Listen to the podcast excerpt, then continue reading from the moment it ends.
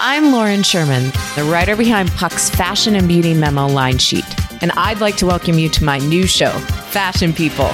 On every episode of Fashion People, I'll be talking to insiders about the stuff we're all whispering between the press releases, from M&A rumors to celebrity stylist dish to the future of legacy media. Be sure to follow and listen to Fashion People, a presentation of Odyssey in partnership with Puck, available on the free Odyssey app or wherever you get your podcasts.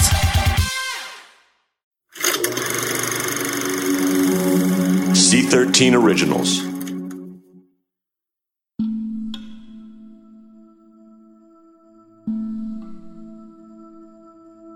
When I was in high school, getting ready to apply to college, there was one school I wanted to go to. I kind of felt like if I got into my dream school, that was the finish line, and then everything would be okay. And I remember waking up the morning I was supposed to take the SATs because I was going to keep the cover up for my parents. I got up at 8:30 on a Saturday, and I said, "Okay, Mom, I'm off to take the test." And she said, "Okay, good luck." And it was a beautiful day out, sunshine, the birds were singing, and I was painting this mural with my friend. I was actually on campus of my high school. And I remember just looking up at all the classrooms surrounding me, and everyone else was inside taking this god-awful test. And I just felt great. I remember thinking like, wow, I could be in there suffering under this test, and look at where I am. I'm out here, I'm enjoying myself, I'm making art. And as we're doing it, I'm getting a 1400. I remember just kind of smiling to myself, thinking like, wow, I'm getting away with this. That's Mike. You may remember him telling this story at the very beginning of the season. Mike had a fake ID made and paid someone else to get him a 1400 on his SAT, which got Mike into his dream school. I said back then that kids cheating to help get themselves into college and hiding it from their parents was nothing new. But parents cheating to get their kids in and not telling them was an entirely different story. But no matter who's doing the cheating, there's always a price to pay, no matter how big or how small the scam. Here's Mike. I mean, the attitude of doing whatever it takes to get you somewhere is important, but at the same time, there's the flip side of if you're cutting corners, it's going to snap back on you in some way. There is a karmic debt, and it might not be obvious. And it might not even be huge, but something is going to come back and slap you in the face. The first time I realized this was freshman year of college. I was in an economics class, and I was not doing very well. My time management was non-existent, and I wasn't doing well because I wasn't prioritizing the class. And I remember talking to my mom on the phone and saying, you know, I think I really dropped the ball in this one class. I really screwed up. The final's coming up, and I'm really far behind, and I think I might flunk this test. And she said, well, you know, honey, remember how nervous you were about the SATs? And look how great you did on that test. And I thought, yeah, well, that's, I deserve that, you know. My mom was giving me all this encouragement, and she had no idea. And I just shook my head at myself, and, you know, I said, yeah, thanks, Mom. That was the first moment where I realized you didn't get off scot-free, even if you got into dream school, even if you never got caught. There's still a price to be paid.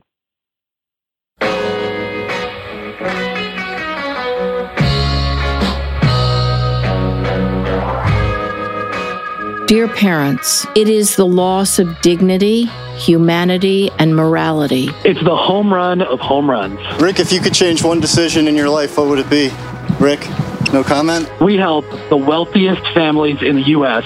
get their kids into school. If you had wanted to, I mean, my daughter's score could have been a 1550, right?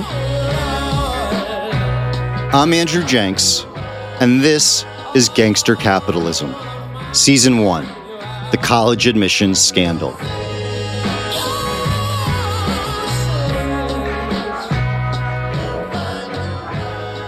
For any good to come out of the college admissions scandal, there has to be an open and honest dialogue about problems and solutions. We've tried to provide a forum for that. Since our last episode, a lot has happened, so we wanted to revisit this story. And to bring things full circle, we've come back to Mike, who happens to be a friend of mine. Mike's karmic debt realization about cheating came to him early in his freshman year of college. But in the context of both this scandal and this podcast, I asked Mike, now several years removed from college, if the very notion of a dream school was even worth it. I was surprised by his answer. What took me a while to learn was that it's a mistake to entirely put your faith into institutions, in the sense that even if you get into a great school, it's still all on you. You know, I kind of felt like, what if I got into my dream school? Like, that was the finish line. The sense of it was there was this tier to reach, and that if you got in the club, you'd be golden. Had I not got into my dream school, I would have been fine. I would have probably licked my wounds for a while and maybe had a slight chip on my shoulder, but an institution or a seal of approval is not going to save you. It's going to feel good. It's going to feel like you're in part of a club, but at the end of the day, you know, it's not going to make or break you. It might feel that way, but it's not going to be the determining factor. If you take someone who's extremely motivated and who has plans and goals and drive and ambition, and you deny them entry into their dream schools, they're going to find a way. They're going to keep going. That sense of building resilience and agency is what guests of this podcast have said that the parents involved in this scandal have stolen from their kids. Had those parents been able to look past the sense of status associated with a handful of top schools, they may have learned that studies show that school rankings have no correlation to future earnings.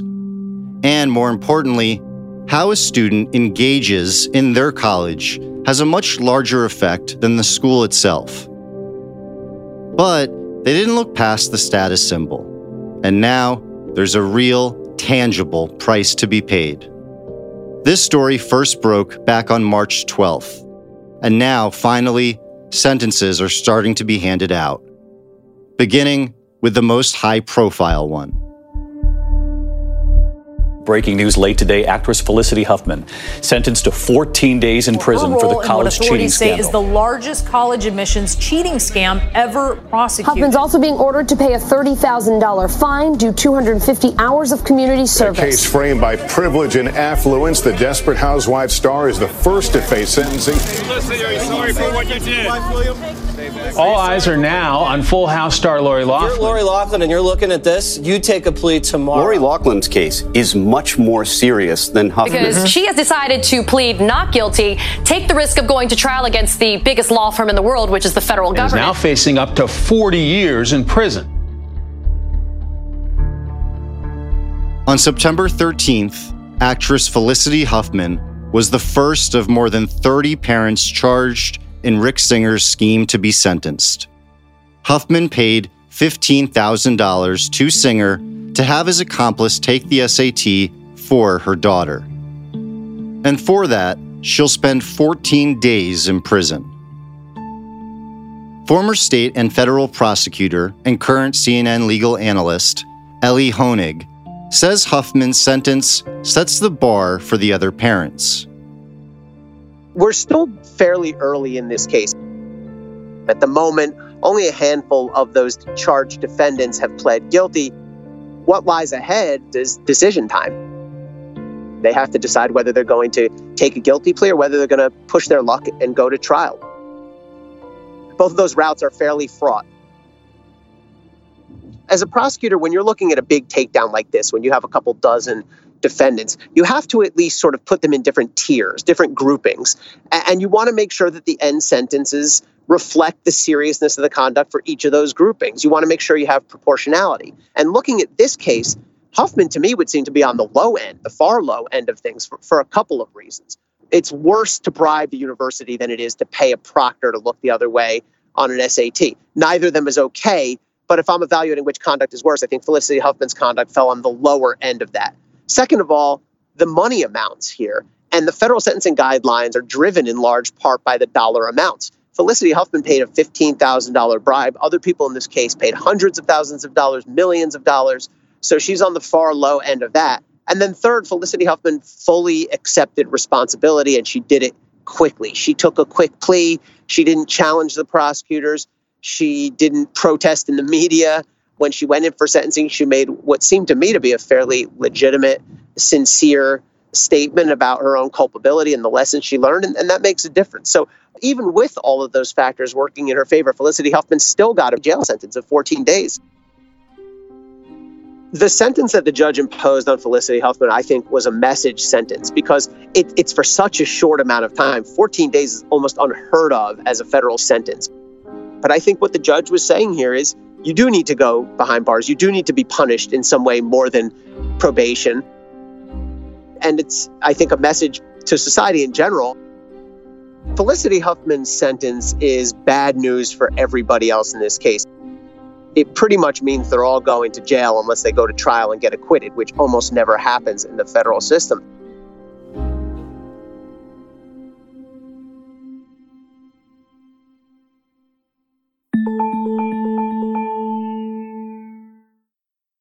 Calling all pop culture enthusiasts. Are you obsessed with all things celebrity? Do you live for the drama, the laughs, and the unexpected moments that unfold on social media? Then you're going to want to tune in to the Comments by Celebs podcast. Join us 3 times a week as we deep dive into every aspect of pop culture. Whether it's dissecting the latest trends or just chatting about your favorite celebs, Comments by Celebs has you covered. We have new episodes out every week. Follow and listen to Comments by Celebs on the free Odyssey app or wherever you get your podcasts. Hi, this is Amy Poehler here to tell you about a new improvised show from Paper Kite Podcasts, the team that brought you Say More with Dr. Sheila. Check out our new parody podcast, Women Talking About Murder.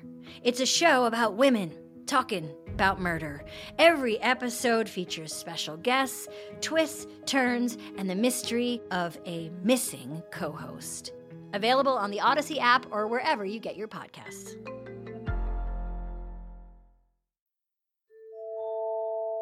Rick Singer saw an opportunity to capitalize on wealthy parents who were looking for every advantage to help their children get into elite colleges. And he turned it into a business that federal prosecutors say generated $25 million. When it all came crashing down, Singer became commonly referred to as a con man. Back in episode 6, we heard from Los Angeles defense attorney Alan Eisner, who made a strong case that the parents who've pled not guilty will likely argue that they were taken advantage of by Singer, that they didn't realize they were doing anything wrong. Normally, a con man exploits unknowing marks. In this case, the parents were in on the scheme. But Maria Konnikova, the New York Times bestselling author of the book The Confidence Game, explains that despite the parents having the knowledge that they were doing wrong, Singer reeled them in, using the same steps of any good con. So the original use of the word confidence man came from William Thompson, from the trial of William Thompson in New York in the 1800s, and he was a man who would dress in this 3-piece suit, fob chain, the whole 9 yards, and walk up to other dapper gentlemen on the streets of New York and say, "Excuse me, have you the confidence in me to lend me your watch until tomorrow?" And that just really caught people off guard because it's not, "Give me your watch," or "Will you give me your watch?" It's, "Have you the confidence in me?" So that means, what world are we living in? How do you see your fellow man? How do you see humanity? Do you think that we live in a world where you can trust a gentleman off the street? And by the time he was caught, he had dozens of watches in his apartment because people would give them to him, and hence the term confidence man. And so In this particular instance, the parents who came to Rick knew what they were coming for. They knew that they were here to get their kids into college through the side door. So when he's talking to the co-conspirators, it was just such a classic con artist technique, because you can actually see that some of the parents have legitimate concerns that they're voicing. Obviously, they went through with it anyway, and they knew they were going to go through with it. But you could see him basically saying that their concerns aren't legitimate, delegitimizing them right away and saying, oh, well, no, the only way anyone's going to find out is if you tell. Are you going to tell? No, I've never been caught in 20 years. Are you insane? Why would you ever think that? This is foolproof. Let me ask you straight up.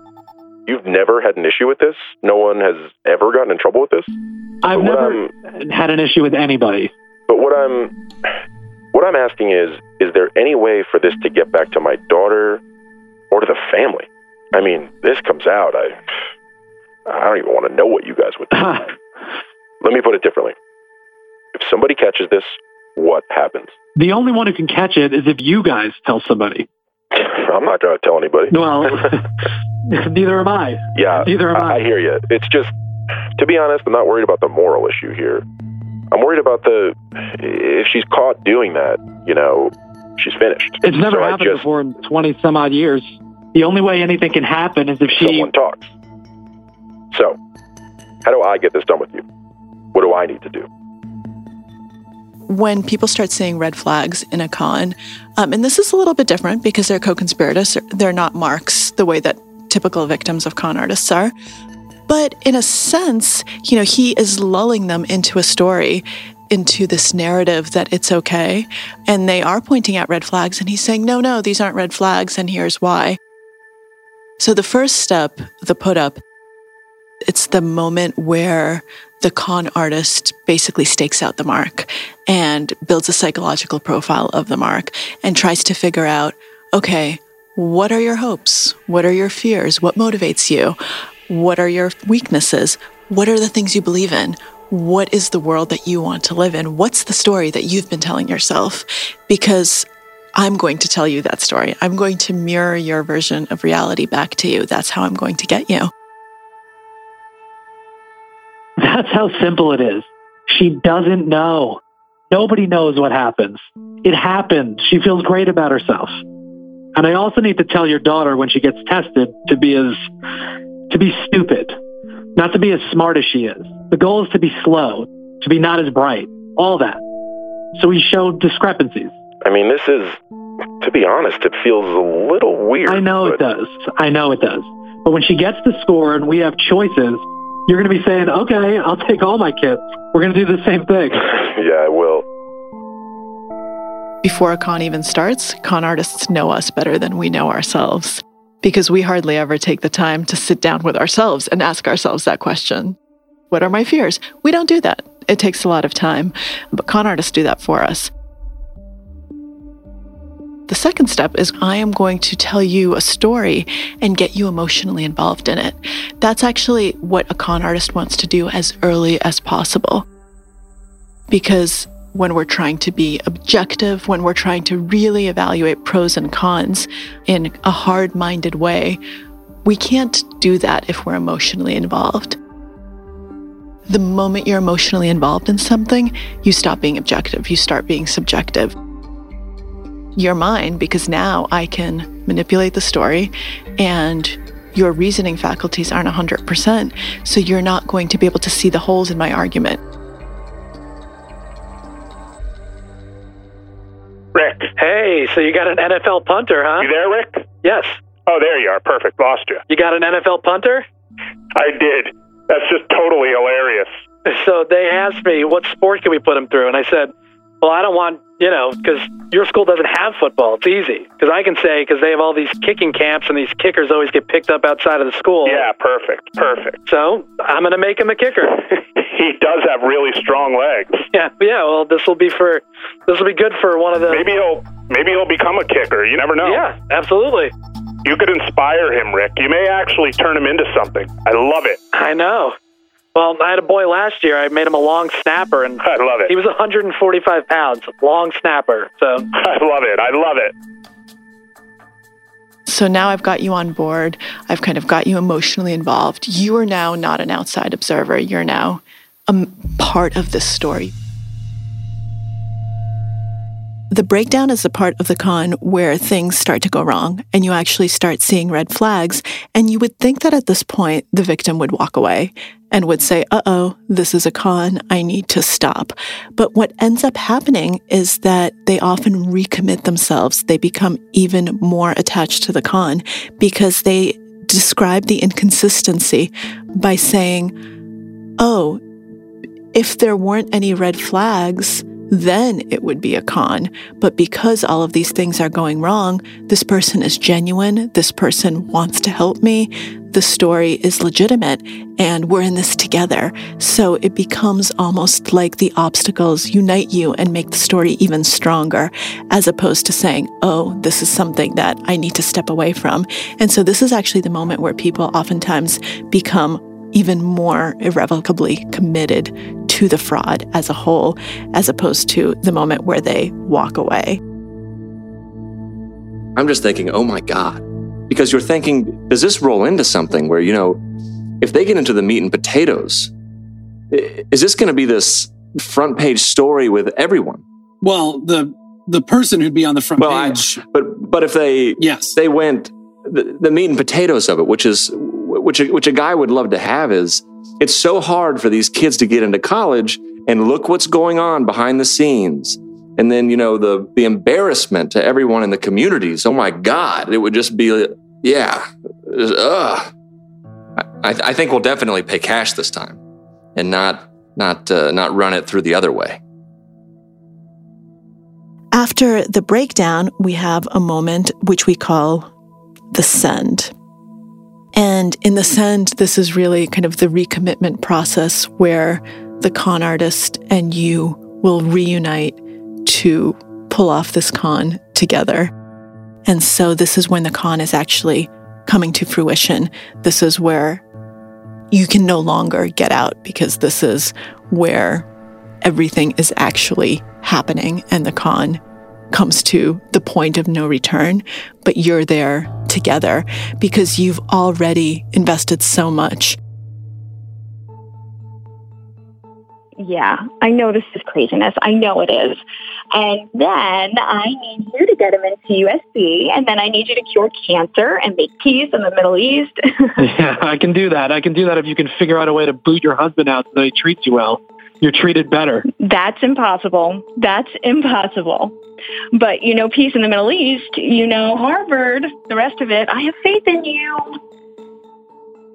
So this is really where we say, you know what? We are committed to this. We're in this together. And we're ready for the touch, which is the moment in the con where the con comes to its fruition. The victim is completely taken in, and the con is done. I just wanted to make sure I touched base because I didn't want you to all of a sudden, what's this call coming from? Okay, yeah, okay, totally. All right. So that's it. So it's the IRS. It's not anyone from USC. It's the IRS. That is correct. Okay, very good. That last voice you heard was a reading of actress Lori Loughlin's words with Singer. If Felicity Huffman's 14-day prison sentence is at one end of the spectrum in this case, Lori Loughlin and her husband, Mossimo Giannulli, may end up at the other end of the spectrum. They paid $250,000 for each of their daughters to not only have their entrance exams taken for them, but to also have fake athletic profiles made to help get them admitted to USC as rowing team recruits. And they've entered a plea of not guilty. Here's CNN legal analyst Ellie Honig. Felicity Huffman is over and done. She's already pled guilty. She's already accepted responsibility. Lori Loughlin is going down a very dangerous path here. Generally speaking, as a prosecutor, the longer someone plays you out in the system, the worse the plea offer gets. The rule that we always try to enforce as prosecutors is the first plea offer is the best plea offer, because if you think about it, if you did it the other way, it would reward people who strung out their cases. You want people to plead guilty quickly and get it over with. So Lori Loughlin has not pled guilty. The prosecutors have since added new charges against her and her husband, including money laundering, which carries a pretty heavy hit. So they're now looking at additional charges. And really, Loughlin and her husband have only two options at this point, one of which is to take a plea, but it's going to be a tough plea. It's going to call for several years in prison. Or two is go to trial. But going to trial in the federal system is a very dangerous proposition for a defendant. Conservatively speaking, 80% of federal trials wind up in conviction. Some years that ticks up to 90%. But you don't want to get tried in federal court. The odds are stacked against you. And if you do get convicted at trial, that's a worst case scenario for sentencing. And I think if Loughlin does go down that road and her husband, and I expect they will get convicted, then they're going to be sentenced to, I believe, multiple years in prison if that's how it plays out. The evidence against them seems very, very strong. The prosecutors in that case have the most powerful kind of evidence that you can have in a criminal case, which is tapes. When I was a prosecutor, when I would do a new case, a new arrest, smart defense lawyers would come up to me. And the first thing they would say is this a tape case or not? Because most defense lawyers know if their client's on tape, there's not a heck of a lot they can do about it. The one thing that I'm most curious about in this case is how on earth is Lori Loughlin going to defend herself? The fact that she's not taken a plea yet, it seems to me like they are gearing up for trial.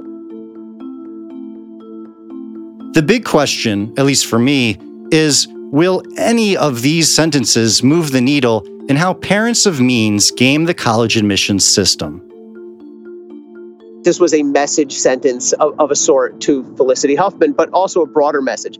Under our law, one of the legitimate purposes of sentencing is what we call deterrence. And that breaks down into two categories. One, there's specific deterrence. You want to make sure as a judge that this person in front of you, this particular defendant, does not commit any crime ever again and learns from this lesson. I don't think that's really an issue with Felicity Huffman. I don't think anyone looks at her and thinks she's going to be a recidivist. She's going to do this or some other crime again. I think she's more than learned her lesson, not to make excuses for her.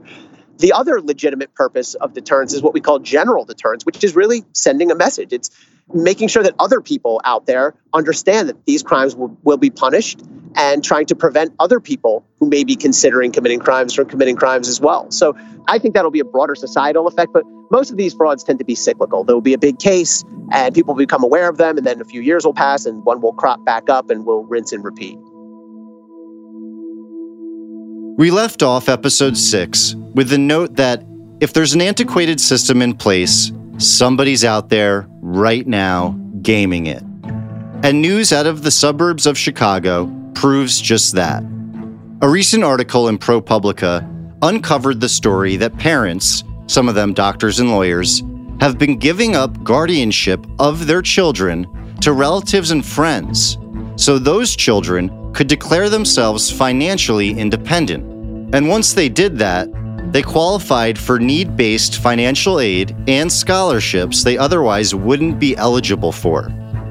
The University of Illinois alone has identified 14 applicants who did this. And yes, those kids are taking away opportunities from those who really need them.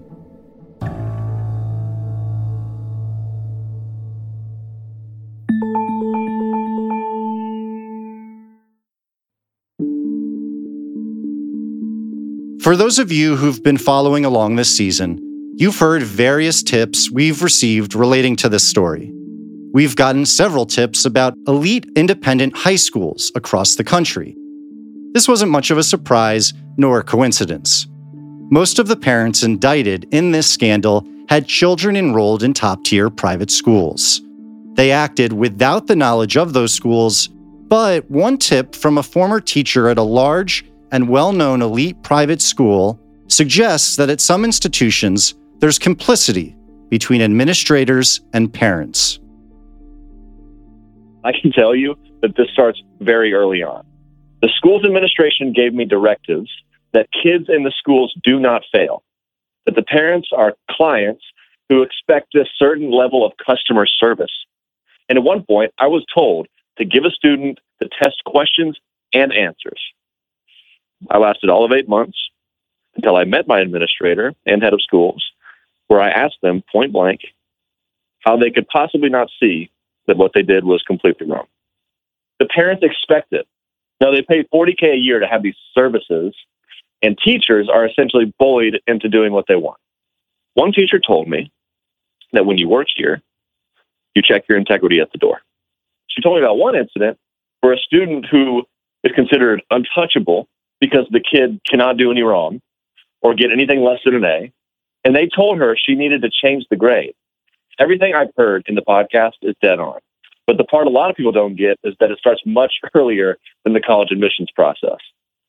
This is embedded in the school's culture, and everyone just goes along with it. It's crazy. We want to emphasize that examples like this one seem to be the exception rather than the rule. But many schools, like the one just described, do have one thing in common. They are incentivized to have their students perform well. High rankings equals money, no matter what level the school is at. Here's a little inside baseball for you. True story. 10 years ago, maybe a little bit longer, I'm having a conversation with the director of admission at one of the most highly selective universities in the country. That's Mark DeJardin, the headmaster at the St. John's School in Houston.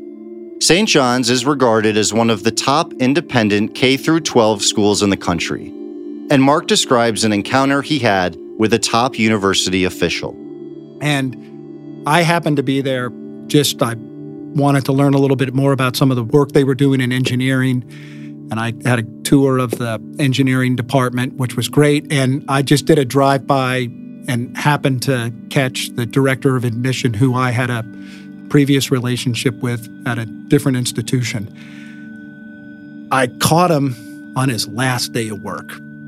So let's just say he was very free with his opinion. And I was a little caught off guard. I just said, so, wow, you've been here for a relatively short time. You're out the gate now. What's going on? He was told by the trustees, then through the trickle down to the president of the university, that they needed to get a certain SAT score, average, for their incoming class, because they were going to go out in the bond market and they were going to borrow an enormous amount of money to do some major building campaigns. And getting X number of increases in the SAT score was going to result in a better bond rate. And so, as he said, I spent my spring taking kids who had great test scores and lousy characters, and I just didn't feel good about it. There's a business side to higher education, and these rankings really start to become something that institutions drive to try to meet.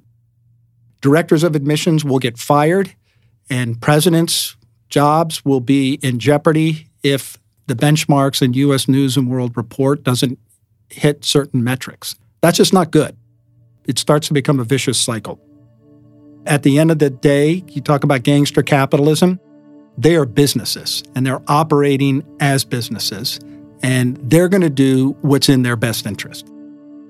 Anybody that doesn't think that is not living in reality. Mark says that the mythology surrounding the college rankings that's been artificially inflated from outlets such as U.S. News and World Report can mean more money for the school, and misguided parents become hyper-focused on these rankings. And so he's doing what he can in his school to change the conversation. I'm going to be a pessimist here, and I'm going to say that you cannot reform the college admissions industrial complex. It is too big to fail. There are too many incentives for them to continue to do what they've always done. And so I think the secret's going to be, if there's going to be a pendulum change, it really has to come from parents who just say, this is enough. We've done this exercise within our community because we view parents as an important partner, and we want to help educate parents on the type of anxiety that kids are feeling. And so we'll meet separately with the kids and we'll get them to raise their hand and ask them the following question. You know, raise your hand if you feel pressure to look at a college, not because you're interested in it, but because you want to make your parents happy. And invariably, 80, 90% of the hands go up. And then when we have the parents, we'll ask them, you know, raise your hand if you think that your child is under pressure to explore options that are only being done to make you happy. And, you know, 10% of the parents are honest, right? And they'll raise their hand. And, of course, then we say, it's actually interesting. We actually talk to your kids. And about 90% of them raise their hand. I think that's a conversation that you should have around your dinner table tonight. It's not where I want my child to be for the next 4 years after they're 18, but what kind of adult do I want them to be at the age of 40?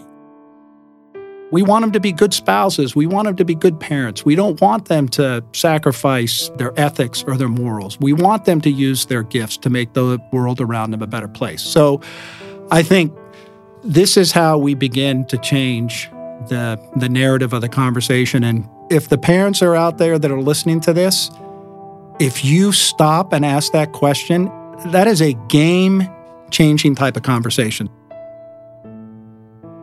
Parents often reach out to Mark to ask him what the best possible summer internship would be for their child. And his advice probably isn't what you'd expect from someone in his position. There's this tendency of parents in my generation, I'm 54, to, I call it resume sculpt. And starting at age 12 and 13 is to be very strategic and targeted about what type of experiences kids can have in order to build a brand. And boy, that puts a lot of pressure on kids because do they really want to do this, right? Do they get a sense of joy and self-satisfaction from the work they're doing? And it reminds me of my first job when I was 12 years old is I had a lawn business.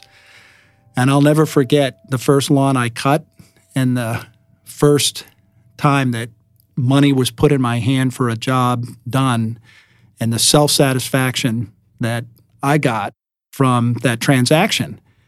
And I think putting kids in situations, particularly when they're young, and we've seen this, there's a crisis of in summer jobs. Kids don't do summer jobs anymore. And I think doing difficult tasks, I think being held accountable for being at a job on time and doing a job, and you know, even though it may not fit into some larger larger scheme of becoming a hedge fund manager or getting to a particular C-suite. I think you talk to people, myself included, my life experiences have been made much better by being in a position of understanding and appreciating what it's like to work. And to work not with an end towards a means, just work to put money in your pocket, work because it's teaching you responsibility. And I think that parents in my generation have sort of have lost that opportunity by focusing just on these internships. And I think it really robs kids an opportunity to build grit, to build resiliency, and to learn some very important lifelong lessons. Sometimes when they ask me for advice that, one of the best things that their kid can do to really differentiate themselves is hold a job, go work at McDonald's. Essentially, what Mark suggests, character over brand, is the exact opposite of Rick Singer's advice. So I'm listening to your podcast, and particularly this segment on Rick Singer, and listening to how he started impressing upon parents the importance of kids having a brand and owning that brand, and that's the only way that they're going to distinguish themselves. Your brand can take you to places you've never dreamed. Make sure you bring your brand there with you. Wherever you go, whatever you do, Remember your elevator pitch. So it was an aha moment for me because about 12 years ago, I started to get phone calls from parents asking me, what are we doing to make sure that we're branding kids and making sure that our kids have a distinctive brand, and what are we doing to make sure that our kids are standing out? And of course, I think the interesting thing is if you talk to the people who, on the other end, who are reading admissions files, they'll tell you that they're looking for authenticity. That's something that's really important for them. Is this individual that we're reading about, are they really an individual that truly believes in all the things that, I'm reading on this, on this application? And I think that their BS detectors are pretty stout. And actually, one of the worst things that I think you can do for kids is to brand them in some, inauthentic way. So anyway, I was amazed at Singer's ability to zero in and target this fear and anxiety of these parents and have a message that just moved the needle so far. Way back in episode 1 of this series, I confronted Rick Singer in the parking lot of a public pool club in St. Petersburg, Florida. Rick, is the system broken? Rick, no comment? Singer, tanned and shirtless, with a hat on backwards, didn't have anything to say as he got into his Porsche SUV with 2 paddleboards on the roof. We spent the next several episodes trying to figure out who Rick Singer was and how did he become the mastermind of this scandal. We met some people who were close with him. The truth is, I love the guy. And I say to myself, what happened to my friend? Somewhere along the way, Rick Singer took a turn and saw that he could make money exploiting the system filled with anxious parents obsessed with status. He wrote books about branding yourself as a student. Brands can be replaced. Brands can be rebuilt. Brands can be changed. And framed himself as the only person who could work magic. I can make scores happen, and nobody on the planet can get scores to happen. But Rick Singer had always claimed that his main interest was helping underprivileged kids get into college. This was part of his own branding. Before the first episode aired, we got in touch with Rick Singer's attorney. We said that in fairness, we'd like to give an opportunity for those who held Singer in high regard to speak on his behalf. The attorney said he'd consider putting us in touch with some of the kids Singer had helped who would be able to speak to the other side of Rick Singer. After 2 follow-ups, which went unanswered, we finally received an email response, which reads in part, quote, "Your podcasts define your moral values as well as your sponsor Hawking. I will not provide any information to you regarding this matter now or at any time. Integrity is the stock in trade of legitimate journalists. You failed the test. The other side of Rick Singer will be eventually well documented in my sentencing memorandum." End quote. We'll look forward to hearing more about the other side of Rick Singer when he's sentenced.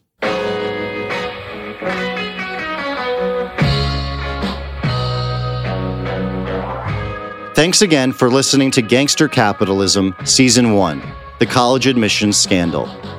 We've begun production on Season 2, and we'll be announcing the topic after the new year.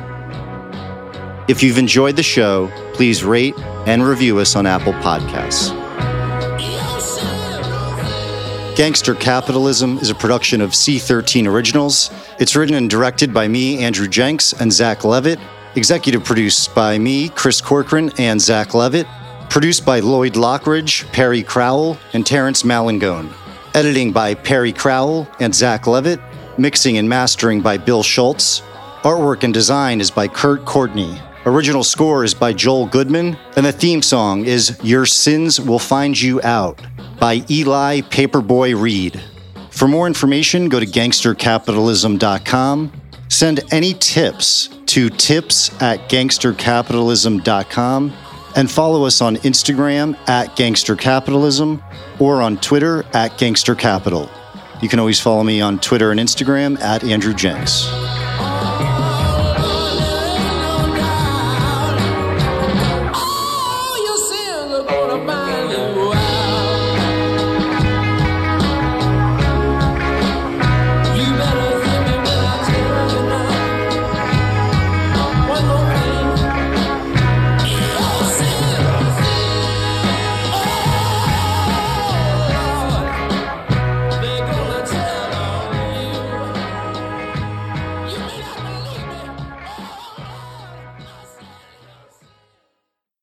I'm Bobby Finger. And I'm Lindsay Weber. Do you ever see a new face or name on your news feeds and say, who the heck is that? Our podcast, Who Weekly, is everything you need to know about the celebrities you don't. Think of us as your cheat code to People magazine, your glossary for Hollywood, a shortcut to understanding pop culture at large. For the past 8 years, Who Weekly has been telling listeners everything they need to know about the celebrities they don't. The New Yorker says we spelunk deep into the demimonde with convivial delight. That's a direct quote. Mostly, we're going to explain to you Irish star Barry Keoghan's sudden rise to fame and relationship with a not-so-under-the-radar pop princess named Sabrina, the fake wedding Real Housewives star Cynthia Bailey had to promote a limo rental company, and why all the Gen Zers you know are talking about a guy named Benson Boone. Each episode goes deep into the biggest celebrity stories of the moment, and if you're still confused, we even have a weekly call-in episode where we answer the most burning celebrity queries. Who Weekly airs twice weekly with brand new episodes on Tuesdays and Fridays. Listen and follow Who Weekly, an Odyssey podcast, available now for free on the Odyssey app and wherever you get your podcasts.